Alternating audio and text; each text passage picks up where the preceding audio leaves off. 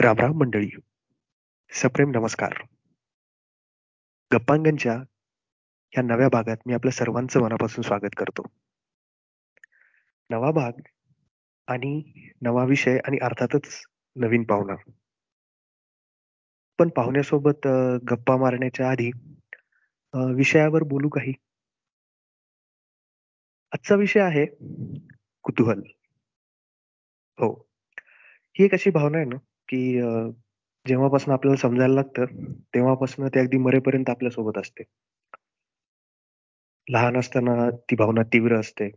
प्रत्येक गोष्टीत आपल्याला कुतूहल असतं. नंतरही ती भावना असते पण आपण इतर व्यापामध्ये तिच्याकडे दुर्लक्ष करतो. पण कुतूहल काही थांबत नाही.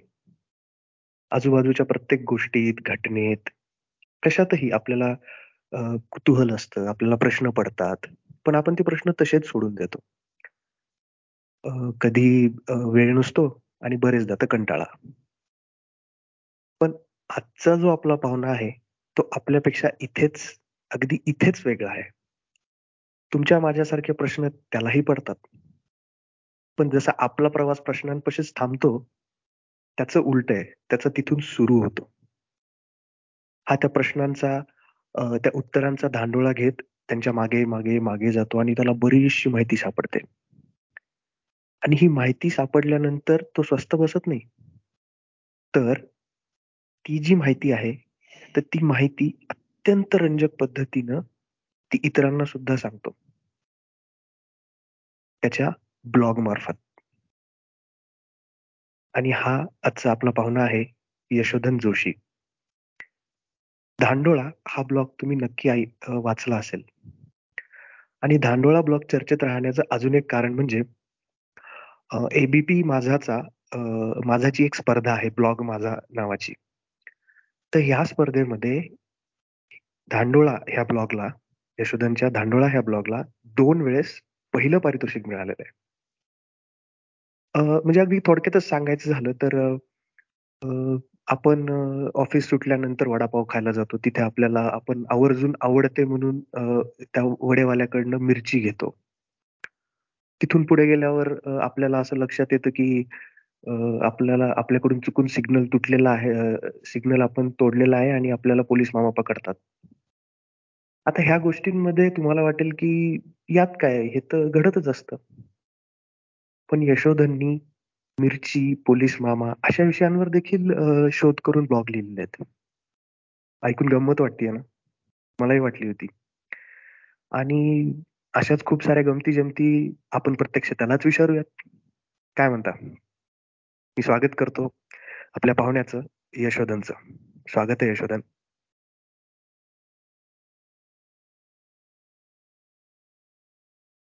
नमस्कार मंडळी आणि नमस्कार अमोल. या गप्पांगणच्या या भागात मला बोलल्याबद्दल मनापासून आभार. धन्यवाद यशोधन. मी तुझं परत एकदा अभिनंदन करतो एबीपी माझाच्या पुरस्काराबद्दल. ही स्पर्धा नेमकी काय आहे याविषयी तुझं आधी सांगितलं सर्वांना तर बरोबर मला माहिती आहे तसं साधारणतः दोन हजार अठरा सालापासून ही स्पर्धा ब्लॉगमध्ये स्पर्धा चालू आहे. मी साधारणतः दोन हजार एकवीस साली मी त्यात पहिल्यांदा भाग घेतला. त्याच्या आधी मला या स्पर्धेविषयी काही माहिती नव्हतं. पण त्या साधारणतः दरवर्षी दीडशे ते दोनशे ब्लॉग देतात मराठी. आणि ते सगळे वेगळ्या विषयांवरती असतात. काही सिनेमावरचे असतात काही आमच्यासारखे कुठल्याही विषयांवरती असे असतात. काही असतात ते टिपिकली तुमच्या कविता किंवा तुमच्या लेखांचे अशा अशा टाईपचे ब्लॉग असतात. तर ह्या टाईपचे साधारणतः दीडशे ते दोनशे ब्लॉग दरवर्षी येतात. आणि मग त्यातून चांगले बा बालाजी सुतार असतील किंवा सोनाली नवांगुळ असतील किरण गुरव असतील यांच्यासारखे चांगल्या दर्जाचे लेखक यातून उत्तम साहित्य निवडून त्या ब्लॉगला बक्षीस देतात दरवर्षी. अच्छा अच्छा. म्हणजे अर्थातच इतके सगळे तगडे परीक्षक आणि तितकेच तितकीच अटीतटीची स्पर्धा असते त्यामुळं तुला मिळालेला जो पुरस्कार आहे तो निश्चितच उल्लेखनीय असा आहे असंच म्हणावं लागेल आणि आपण तुझ्या ब्लॉगकडे येऊच तर मला एक सांग आता हे जे हा जो तुझा ब्लॉग आहे त्याचं नाव सुद्धा खरंच खूप छान आहे बरं का धांडोळा. तर ह्या धांडोळाची सुरुवात कशी झाली? खरं म्हणजे धांडोळा हे काय माझं त्याच म्हणजे ब्रेन चाइल्ड वगैरे काही नाहीये. मी आणि माझा मित्र कौस्तुभ आम्ही दोघं मिळून या ब्लॉगवरती लिहितो. कौस्तुभची आणि माझी ओळख झाली म्हणजे आम्ही दोघं एम-ए इंडॉलॉजीला टिळक महाराष्ट्र विद्यापीठात पुण्यात आम्ही दोघं एकत्र होतो. तिथं आमची ओळख झाली. मग साधारणतः पंधरा साली आमचं इंडॉलॉजीचं म्हणजे एम-ए पूर्ण झालं. मग कसं असतंय नवीन-नवीन शिकलेल्या माणसाला ते आपलं नॉलेज वापरायची फार खुमखुमी असते किंवा आपण काय करू, काय नको असं एक झालेलं असतंय आपल्याला. मग तसं आम्ही आता काहीतरी आपण केलं पाहिजे असा वेळानं आम्हाला सुद्धा झपाटलेलं होतं. पण मग आमच्या लक्षात आलं, की आपला जे विषय आवडतात त्यावरती लोकांनी आधीच काम करून ठेवलंय. असे सगळेच विषय हातातनं जायला लागले, की आपण अरे आपण हे करूया, तर त्याच्यावरती आधीच कुठेतरी उत्तम काम करून ठेवलंय.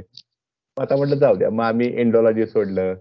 मराठा इतिहास घ्यावा म्हटलं, तर मराठा इतिहासामध्ये एकापेक्षा एक मोठी दिग्गज लोक बसलेली आहेत. म्हटलं तो पण सोडून द्या. मग एक दुर्लक्षित विषय आमच्या लक्षात आला तो म्हणजे सामाजिक आणि सांस्कृतिक इतिहास. त्याच्यामध्ये कोणी फारसं काही काम करत नाही. मग त्यामुळे आम्ही म्हटलं, की आपण याच्यावरती काम करूया. पण हे काम करूया वगैरे सगळ्या ह्या गोष्टी आहेत ना, त्या अशा फार म्हणजे अगदी ठरवून एखादी गोष्ट आपण केल्यासारखं होते पण त्याची सुरुवात तशी नाही झाली. आम्हाला दोघांना अशा रॅन्डम गोष्टी वाचायची आणि शोधायची फार आवड आहे. म्हणजे असं एकातून एक गोष्टी आपल्याला सापडत जातात. म्हणजे ते सिंहासन बत्तीसशे असो किंवा ते हातीमताई किंवा अरेबियन नाईट सारखं एकातून एक एक गोष्ट निघत जाते. तसं तुम्ही एखादी गोष्ट शोधायला गेला ना, की त्यातून तिसरी गोष्ट सापडती, मग चौथी गोष्ट सापडती. असं करत करत ते मारुतीच्या शेपटासारखं प्रकरण वाढतच जाते. आम्हाला असे विषय आवडायला लागले. मग आम्ही जसं गप्पा मारत आपण बसलो, की आम्ही दोघं एकमेकांना या स्टोऱ्या सांगायला लागलो, की "अरे मी असं वाचलंय, हे असं आहे, तसं आहे." आणि मग आम्ही त्याच्या लिंक्स एकमेकांना देत राहायचो. आणि मग यातून एक दिवस कौस्तुभच्या डोक्यात आलं, की "अरे आपण हे सगळं करतो, ते आपण ब्लॉग स्वरूपात केलं पाहिजे." आणि मग तिथून धांडोळा म्हणजे मुळात एखाद्या गोष्टीचा शोध घेणे आणि त्याला धांडोळा म्हणजे तर असं शोध घेणे म्हणजे आपण एखादा काहीतरी मनात उद्देश ठेवून शोध घेतो. धांडोळाला असा काही उद्देश नसतोय. तर तुम्ही स्वांत सुखाय करत असता. त्यामुळे त्याचं धांडोळा ठेवलं.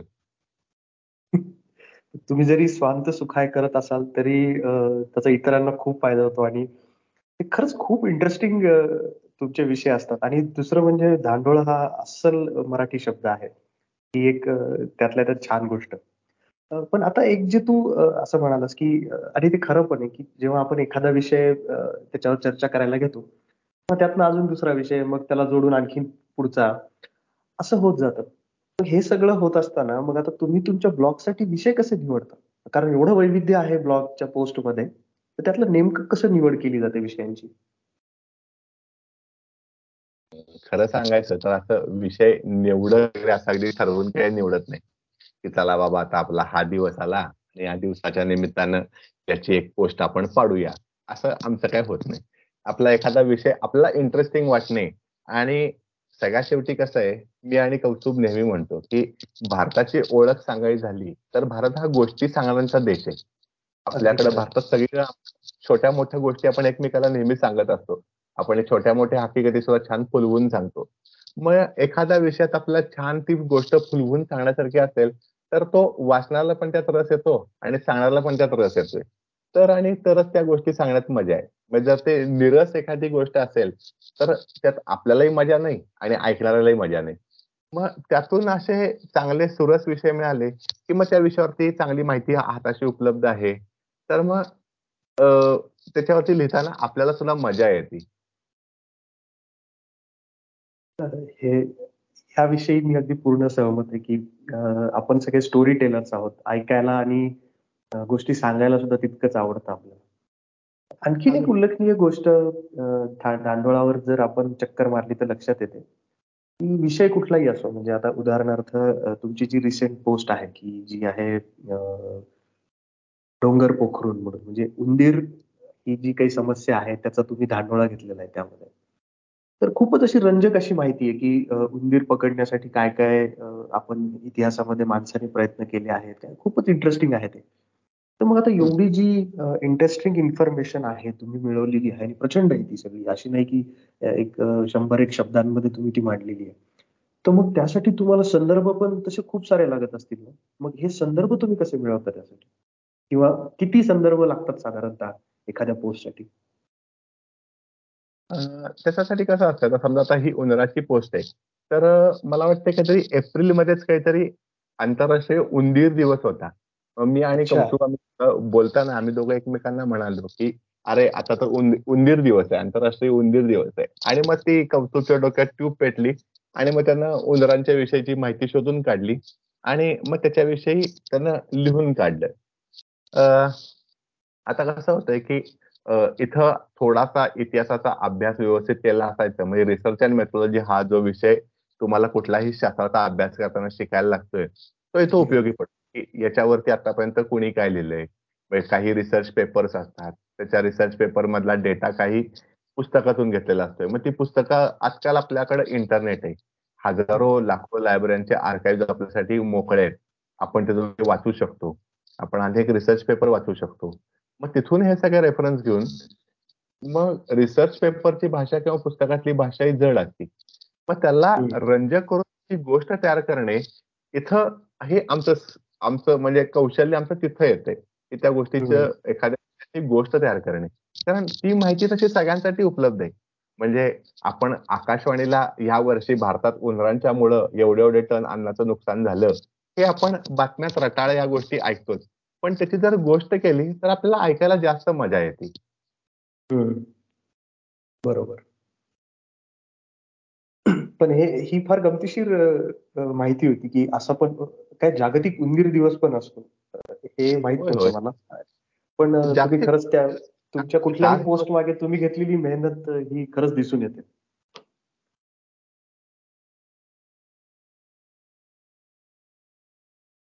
तू काहीतरी सांगत होतास. हा. मी असं म्हणालो की जागतिक डास दिवस सुद्धा आहे. मग डासावच्या वरती एक mosquito deadliest enemy of mankind नावाचं एक साधारणतः पाचशे साडेपाचशे पाणी छान पुस्तक आहे. आणि ते योगा योगानं माझ्या हातात कधी लागलं होतं अगदी लॉकडाऊन चालू होता होता. म्हणजे मी सहज दुकान गेलो होतो आणि ते पुस्तक मला दिसलं. छान त्याचं कव्हर फक्त छान होतं. म्हणून मी आतलं न उघडता ते पुस्तक फक्त घेऊन आलो. आणि ते पुस्तक वाचताना मला अफाट माहिती मिळेल त्याच्यावरून. आणि मग त्याच्यावरनं मी सुद्धा एक ब्लॉग लिहिला की डासांच्या वरून सुद्धा ब्लॉग लिहिला की किती छोट्या छोट्या गोष्टीत लोक किती शोधून काढतात. हे मला फार आवडलं त्यातलं. म्हणजे लॉकडाऊन मध्ये मोकळा वेळ हाताशी असताना तुझ्यासारख्या माणसाला असं पुस्तक म्हणजे परवणीच म्हणावी लागेल. अगदीच अगदीच. पण मग असं होतं का की आता तुम्ही समजा एखादा विषय हाती घेतला आहे की असं समजून तात्पुरतं की यावर काहीतरी लिहू शकतो किंवा यावर एखादी चांगली माहिती होईल एखादा चांगली पोस्ट नक्की लिहिता येईल. असं वाटल्यामुळे. आणि ती इंटरेस्टिंग आहे असंही वाटल्यामुळे. पण असं कधी झालंय का की तुम्ही माहिती तर गोळा केली पण पोस्ट लिहिलीच नाही? किंवा तुम्हाला असं वाटलं की काय हे तितकं सुरुवातीला जितकं वाटलं होतं तितकं काही हे इंटरेस्टिंग आता वाटत नाहीये? असं कधी झालंय का तुमच्या बाबतीत? भरपूरदा झाले म्हणजे समजा आता धांडोळ्यावरती आठशे लेख आहेत. तर जवळपास दोनशे लेखाचे विषय असे आहेत की जे आमच्या हाताशी माहिती असून सुद्धा फक्त कंटाळ्या खातर आम्ही ते लिहिलेलं नाहीये. दोन अडीच तीनशे लेख असे सहज निघतील की थोडंफार लिहिलं पण पुढे कंटाळा आला म्हणून ते सोडून दिलं पुढं. असं भरपूर झालंय आमच्याकडून सुद्धा. म्हणजे हे आमच्यासारख्या वाचकांचं नुकसानच म्हणायचं. नाही तुमच्यासारख्या वाचकांचं नुकसान नाही.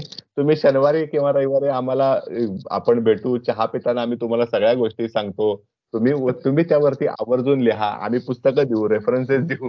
पण कधी कधी काय होतंय अमोल की ते लिहायचा फार कंटाळ येऊन जातोय. म्हणजे सगळ्या गोष्टी का लिहायच्या? असं सुद्धा एका क्षणाला काहीतरी वाटून जाते म्हणजे आता सहज जर तू बघितलं तर धांडोळ्यामध्ये मध्ये मध्ये गॅप दिसतात की लेख येत नाहीयेत.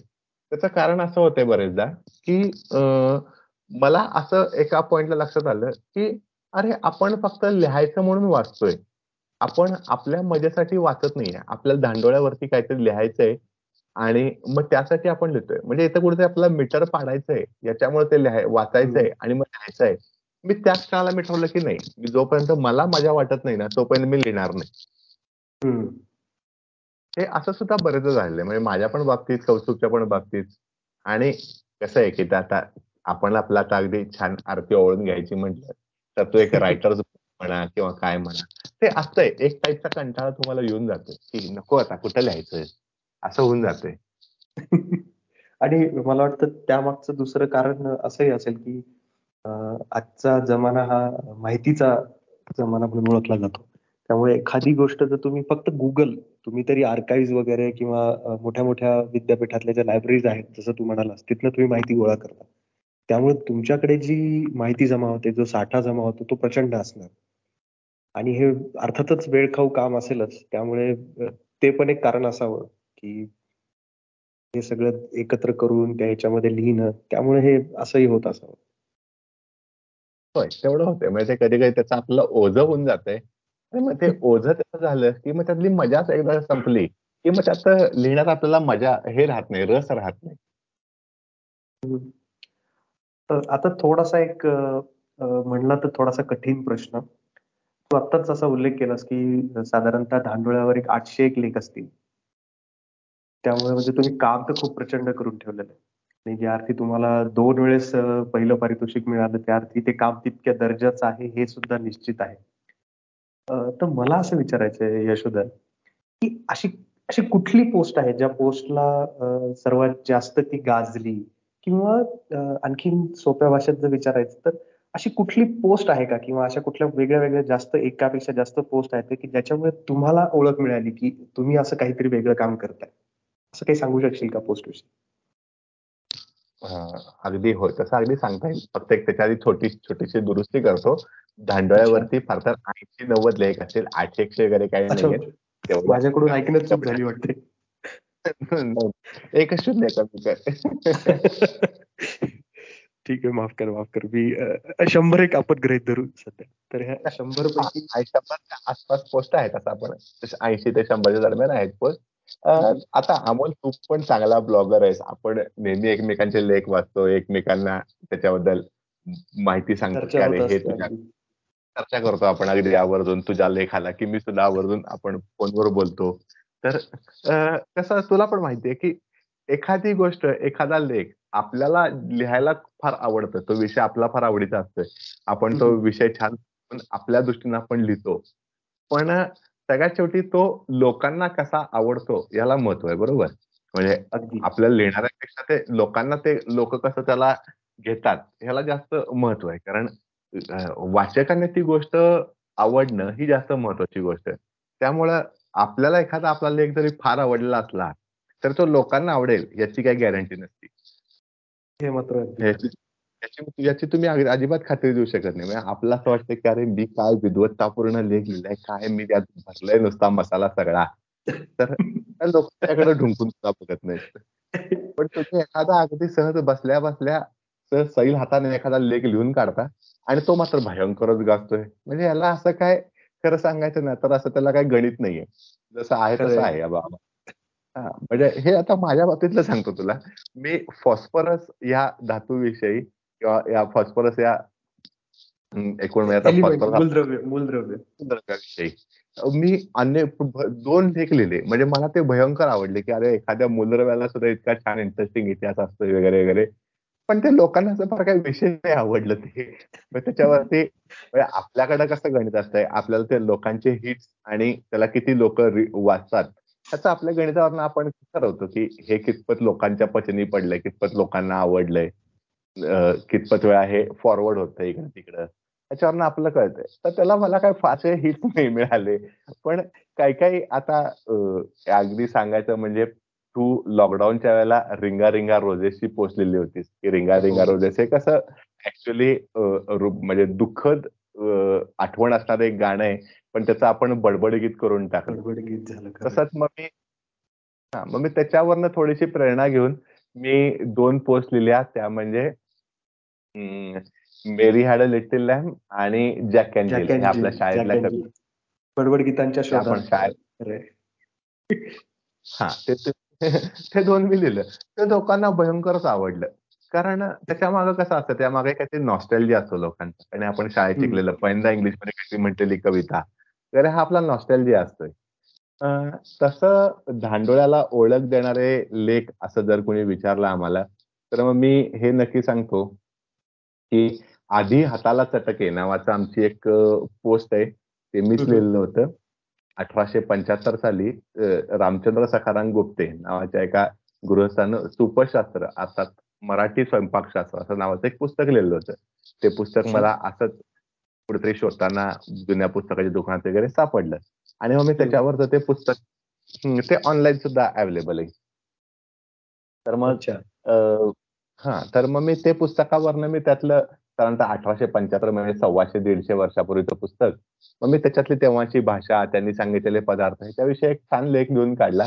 आणि तो लोकांना फार म्हणजे फारच आवडला. आणि आम्ही लोकांना असं पण म्हटलं की हे पुस्तक आहे तुम्ही पण जरूर वाचा तुम्हाला आम्ही त्याची सॉफ्ट कॉपी आमच्याकडे आहे आम्ही तुम्हाला देतो. आणि ते पुस्तक हा लेख लोकांना फार म्हणजे फार आवडला. की त्याच्यामुळं आम्हाला बऱ्यापैकी ओळख मिळाली. तसंच अजून एक सांगता येईल म्हणजे तू जर म्हणजे आता मला तर सिनेमे वगैरे बघायला आवडतात. म्हणजे मी थोडा त्यात सिलेक्टिव्ह आहे चुझी आहे पण मी सिनेमे बघतो. थोडे काही ना बघतो. त्यात मी एक मध्यंतरी करण जोहरची एक मुलाखत बघत होतो.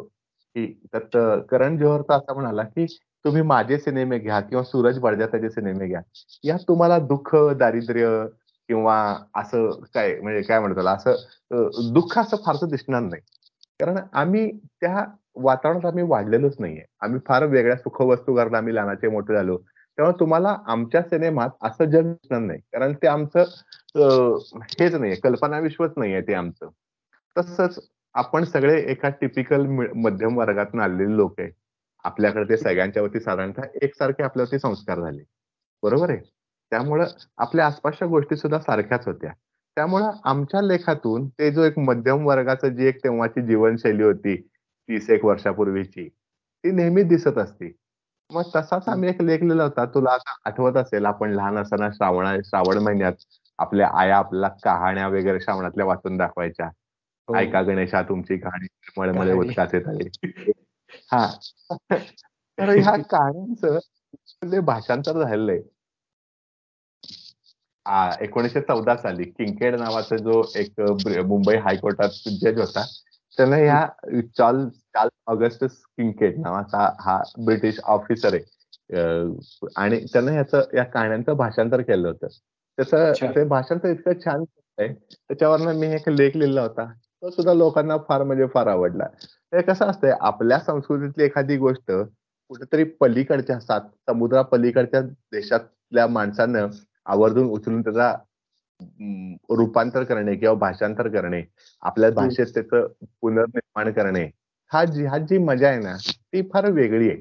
आपल्याला त्याचं फार कौतुक वाटतंय. आणि खरंच या ब्रिटिश लोकांचं कौतुक करण्यासारखं पण आहे की हे लोक आपल्या संस्कृतीतल्या खूप चांगल्या चांगल्या गोष्टी निवडून त्यांनी त्याचं इंग्लिश ट्रान्सलेशन करून ठेवली जेणेकरून त्या वर्ल्ड वाईड कुणा कुणीतरी हे शोधत असेल की चला महाराष्ट्रात अशा कहाण्या होत्या आता काही वर्षांना आपल्याकडच्या कहाण्या बंद पडल्या तरी कुठे ना कुठे त्या कहाण्या आता अमर राहतील ना.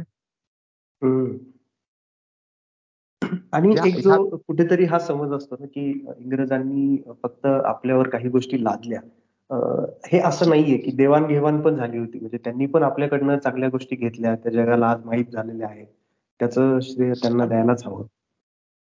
अगदी अगदी अगदी. म्हणजे असं आपल्याकडे कसं आहे की आपण असं अगदी ते राज्य होते आणि आपण जनता हे असं आपण एक कसं फ्लॅट हे करतो. पण या दोन्हीच्या मध्ये ना एक आपण इंग्लिशमध्ये म्हणतो शेड ऑफ ग्रे जी आहे तसं ब्लॅक अँड व्हाईट नाही ते लोक सुद्धा आपल्यातून अनेक गोष्टी घेण्याचा प्रयत्न करत होते. हो. ते मात्र आहे. आणि तू हे सांगत असताना एक गोष्ट लक्षात येते ते म्हणजे की तुम्ही धांडोळा घेत असलेल्या विषयांचं वैविध्य किती अफाट आहे. आणि खरंच ते की कुठे मिरचीचा शोध कुठे उंदीर उंदरांना पकडण्यासाठीचा इतिहास आणि बडबड गीत म्हणजे यामध्ये वरवर पाहायला गेलं तर कुठलंही असं कनेक्शन सापडणार नाही. पण ह्या सगळ्या गोष्टी दांडोळावर एकत्र सापडतील. त्यामुळं जे कोणी हे ऐकत आहेत आपला पॉडकास्ट त्यांना म्हणजे अशी जर भन्नाट माहिती पाहिजे असेल तर त्यांनी कुणीही तुम्ही जर यापूर्वी भेट दिली असेल धानवळ्याला तर तुम्हाला वेगळं सांगायची गरज नाही. पण जर पहिल्यांदाच जर तुम्हाला समजत असेल तर नक्की तुम्ही ह्या ब्लॉगवर जा आणि कारण ह्या सगळ्या प्रत्येक पोस्ट विषयी काही चर्चा होऊ शकत नाही इथे. पण आपण एक गोष्ट यशोधनला आपण नक्की विचारू शकतो. म्हणजे तिथे गेल्यानंतर जसे हे विषयातलं वैविध्य दिसतं ना यशोधन तर तसं एक दुसरी आकर्षण घेणारी गोष्ट तुमच्या ब्लॉगवर जी असते ती म्हणजे तुमच्या प्रत्येक पोस्टला प्रत्येक पोस्टला असलेलं एक आकर्षक शीर्षक. हा पण एक अत्यंत महत्त्वाचा म्हणजे तुम्हाला अक्षरशः वाचायला ज्याला म्हणतात ना की आता वाचलंच पाहिजे हे असं तुमचे शीर्षक असतात तर त्याविषयी काय त्यामागचं? म्हणजे हे कसं सुचतं किंवा काय त्याच्यावर पण चर्चा करता का तुम्ही की हे शीर्षक काय दिलं पाहिजे? काय नेमकं? त्याच्यावर त्याच्यावर फार चर्चा करायला लागते. म्हणजे बरेचदा असं होतं की लेख लिहून तयार असतं पण शीर्षक नसतंय. मग आम्ही आपलं दोन चार दिवस डोकं त्यात घासत बसलो असतो की हे शिक्षक कसं वाटेल ते शीर्षक कसं वाटेल. मग काही आमचे मित्र आहेत संकेत कुलकर्णी म्हणून औरंगाबादचा मित्र आहे किंवा बरेच तुला सुद्धा विचारते या विषयाला असा असा विषय काय शिक्षक द्यावं तुला काय सुचतंय का? अनेक लोक मग शीर्षकाच्या आम्हाला मदत करतात. पण कसं असतंय की फेस व्हॅल्यू म्हणतात. आता आपण सगळ्यांना आपला फेस व्हॅल्यू ना आपण गोष्टी विकत लोक आहे त्यामुळे जर तुमचं शीर्षक जर असं आकर्षक असेल आजच्या भाषेत सांगायचं असं एकदम कॅची असेल तर आपण लगेच ते क्लिक करतो आणि आपण ते वाचतो. तर त्याच्यामुळं ती शीर्षक असं जरा आकर्षक ठेवणं हे आम्हाला पण आवडते. आणि त्याच्यातून ना छान असं डोकं चालवायला त्यात फार छान स्कोप असते की नाव काय द्यायचंय नाव काय द्यायचंय. म्हणजे आता उदाहरणार्थ इकडे एक आहे विस्मय नगरीचा राजकुमार. म्हणजे लक्षात येत नाही चटकन की नेमकं काय असेल पण माणूस उघडून वाचणारच. किंवा गोष्टी अशा. मला जे आठवत आहेत आता जे मी सांगतो की माझ्या लक्षात राहिल्या होत्या की किंवा प्यार के इस खेल में जा आपण अरे काय असेल नेमकं? ते राहत नाही त्याच्यावर जातोच माणूस वाचायला ती पोस्ट ते खरं ते खरं कधी असं झालं का की दोन तीन तुम्हाला शीर्षक सुचली होती दोन किंवा तीन? त्यातलं कुठलं तरी एक निवडलं आणि पोस्ट पब्लिश झाली आणि नंतर असं वाटतं की आता नाही ते दुसरं यापेक्षा ते चांगलं होतं. असं काही झालं होतं का कधी? मला नक्की आठवत नाही पण आता आम्ही एकदा कुठल्या तरी एका पोस्ट आम्ही शीर्षक थोडासा बदल केलाय बरं का त्यात. अच्छा. बदल केलाय. ओके. म्हणजे खरं तर ही खरं तर लिखाण आणि त्यातल्या तर तुम्ही ज्या पद्धतीचं लिखाण करता ही अत्यंत क्रिएटिव्ह अशी गोष्ट आहे. म्हणजे त्याला अनएंडिंग आहे. म्हणजे आज जर तुम्हाला वाटलं की हा ही पोस्ट आता योग्य वाटतीये पब्लिश करायला.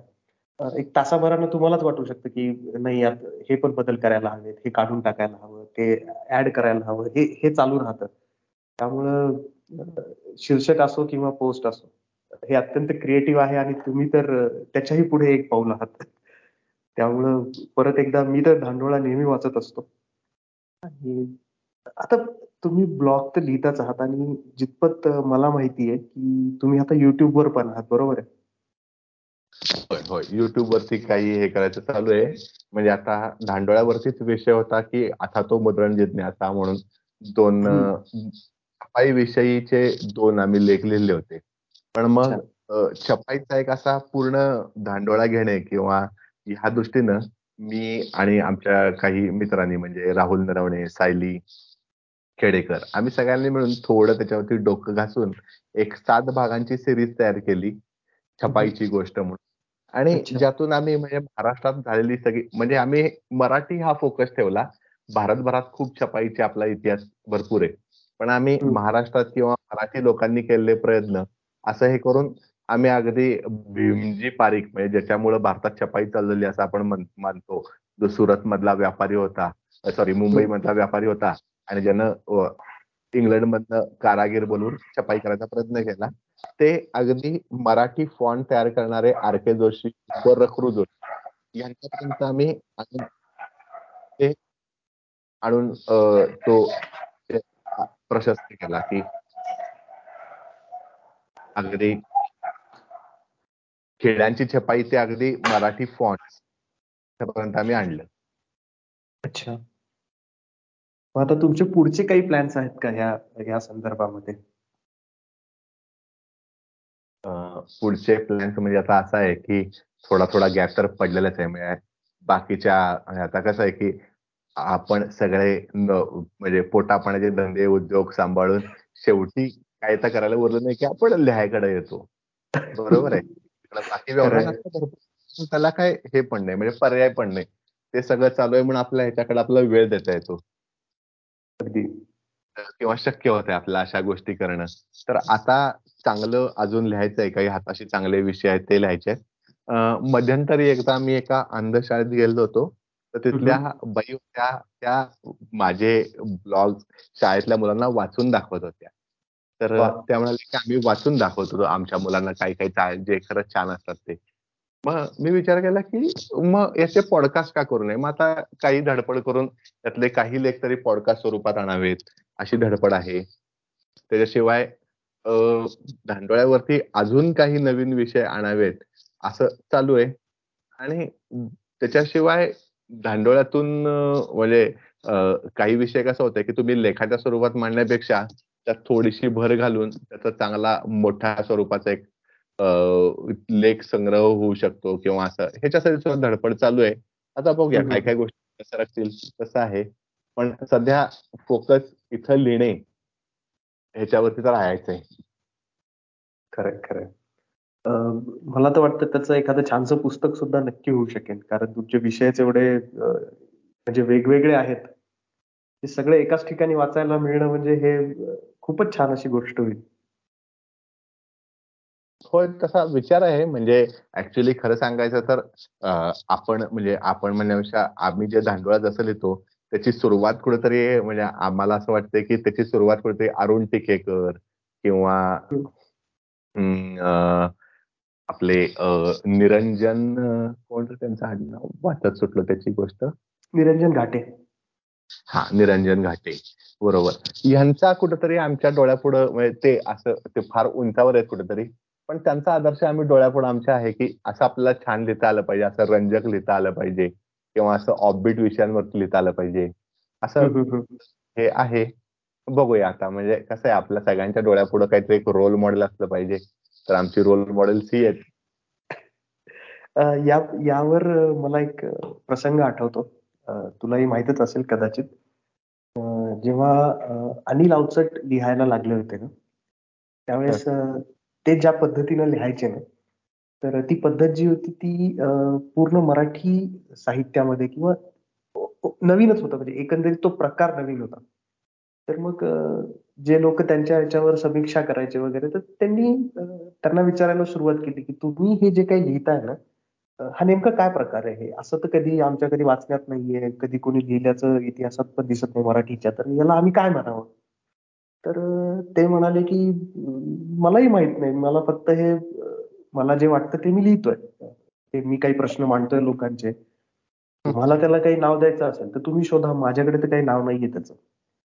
पण तरी लोक त्याला त्यांच्या मागे होते की तुम्हीच सांगायला आम्ही काय म्हणावं तर मला वाटतं कोणीतरी त्यांना हा शब्द सुचवला होता की विपोर ताज असा एक शब्द होता की हा प्रकार ऍक्च्युली फ्रेंच भाषेमध्ये होता की म्हणजे अनिल अवसट ज्या पद्धतीने लिहितात तो एक प्रकारचा असा एखादा अहवाल नसतो किंवा माहिती फक्त माहिती दिलेली अगदी वृक्ष भाषेत तसंही नसतं. त्यांचं लिखाणच वेगळं होतं.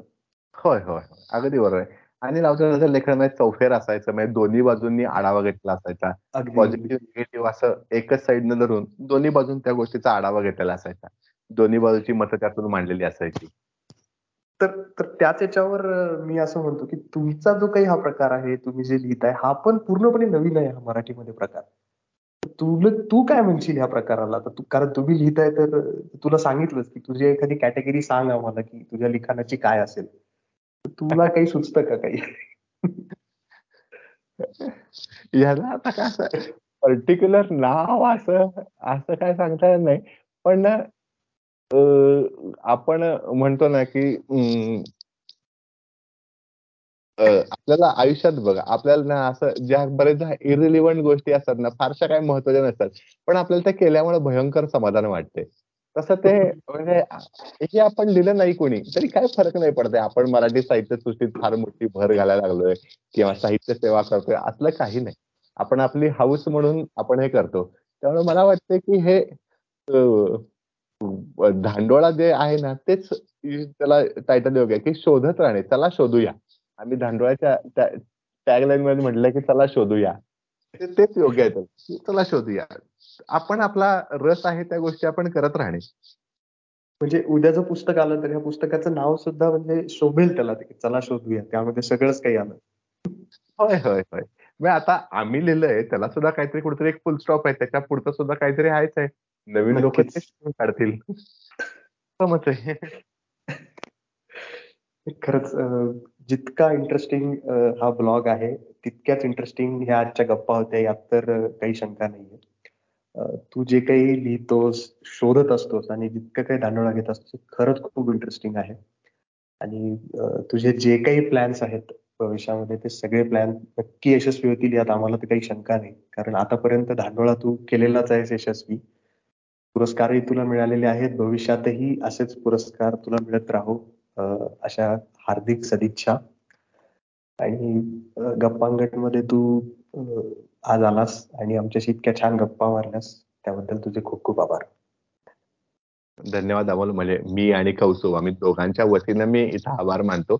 आणि बक्षीस वगैरे जे म्हणतो ना आपण त्यात सगळे तुम्ही सगळे आपण तिथं कुठं ना कुठं आपण एकमेकांची ती अशी एक हेल्दी कॉम्पिटिशनमध्ये असतो. की चल तुझ्यापेक्षा मी छान लिहून दाखवतो किंवा अमोलचा हा लेख माझ्यापेक्षा फार चांगला आहे. ही जी आपल्या हेल्दी कॉम्पिटिशन आहे ना ती मला फार आवडते. म्हणजे इथं आपल्या अगदी स्पर्धा नाही आपल्यात काहीच स्पर्धा नाही.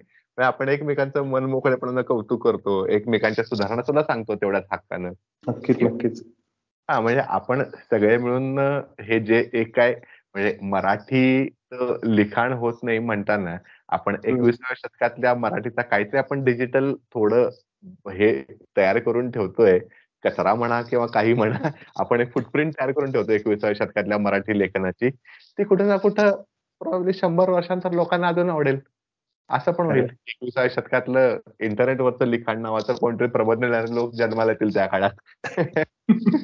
नक्की. मला आठवतंय आपलं एकदा चर्चेमध्ये असं झालं होतं की तुझं ते मत मला फार आवडलं होतं. मी बऱ्याच ठिकाणी ते कोट करत असतो की आजच्या काळाशी जे सुसंगत आहे त्यात म्हणजे तसं कंटेंट डेव्हलप व्हायला हवं मराठीमध्ये. पुस्तकं ठीक आहेत. ग्रंथ आहेत ते तर होतच राहतील. आधीही होत होते भविष्यातही होतील.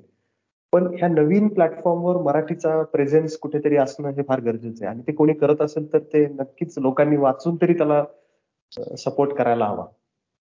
अगदी अगदी. आपण सगळे त्यासाठी धडपडून प्रयत्न करतोच आहे. म्हणजे आपण अति उत्तमोत्तम वेगळ्या विषयांच्या आपण लिहितोय आणि आपण कंटेंट क्रिएट करून ठेवतोय. वाचक नंतर येतो. आधी म्हणजे लिखाण आधी येते आणि वाचक त्याच्यानंतर येतोय. वाचक आयला बघून त्याचे लिखाण तयार होत नाही. हे मात्र खरंय आणि आपले तू एवढं छान लिहित आहे तुम्ही तू आणि कौस्तुभ तर वाचक तर तिथे असणारच. त्याची पोचपावती तुम्हाला मिळेलच आणि असेच तुम्ही लिहित राहा. असं आम्ही तुम्हाला आग्रह नक्की करू शकतो वाचक म्हणून. आणि तुमचा जास्त असा ब्लॉक येऊ नये धांडोळामध्ये. रायटर्स ब्लॉक म्हणा किंवा तुमचा कंटाळा म्हणा असं काही होऊ देऊ नका. वाचकांवर अन्याय होऊ देऊ नका अशी आमची विनंती असेल तुम्हाला. त्यामुळे येऊ द्या तुमचे लेख. जरूर जरूर. चालेल. मला इथं बोललं गप्पांगणमध्ये अमोल त्याबद्दल मनापासून आभार. आणि मला परत सुद्धा एकदा काहीतरी बोलवाल तोपर्यंत मी नवीन सुद्धा काहीतरी लिहिलं असेल. आणि आपण त्याच्याविषयी गप्पा मारू अशी अपेक्षा आहे. आहे. आपल्याला आता हा तर तुझ्या ब्लॉग विषयी आपण बोललो धांडोळा. ओव्हरऑल ब्लॉग लेखन ह्या विषयावर पण आपल्याला गप्पा मारायच्या आहेत.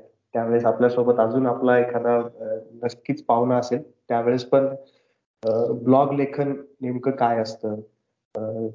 ते कसं करायला पाहिजे? असं यावर आपण एक नक्कीच पॉडकास्ट करणार आहोत. त्यावेळेस परत एकदा तुला निमंत्रण आताच देऊन ठेवतो मी.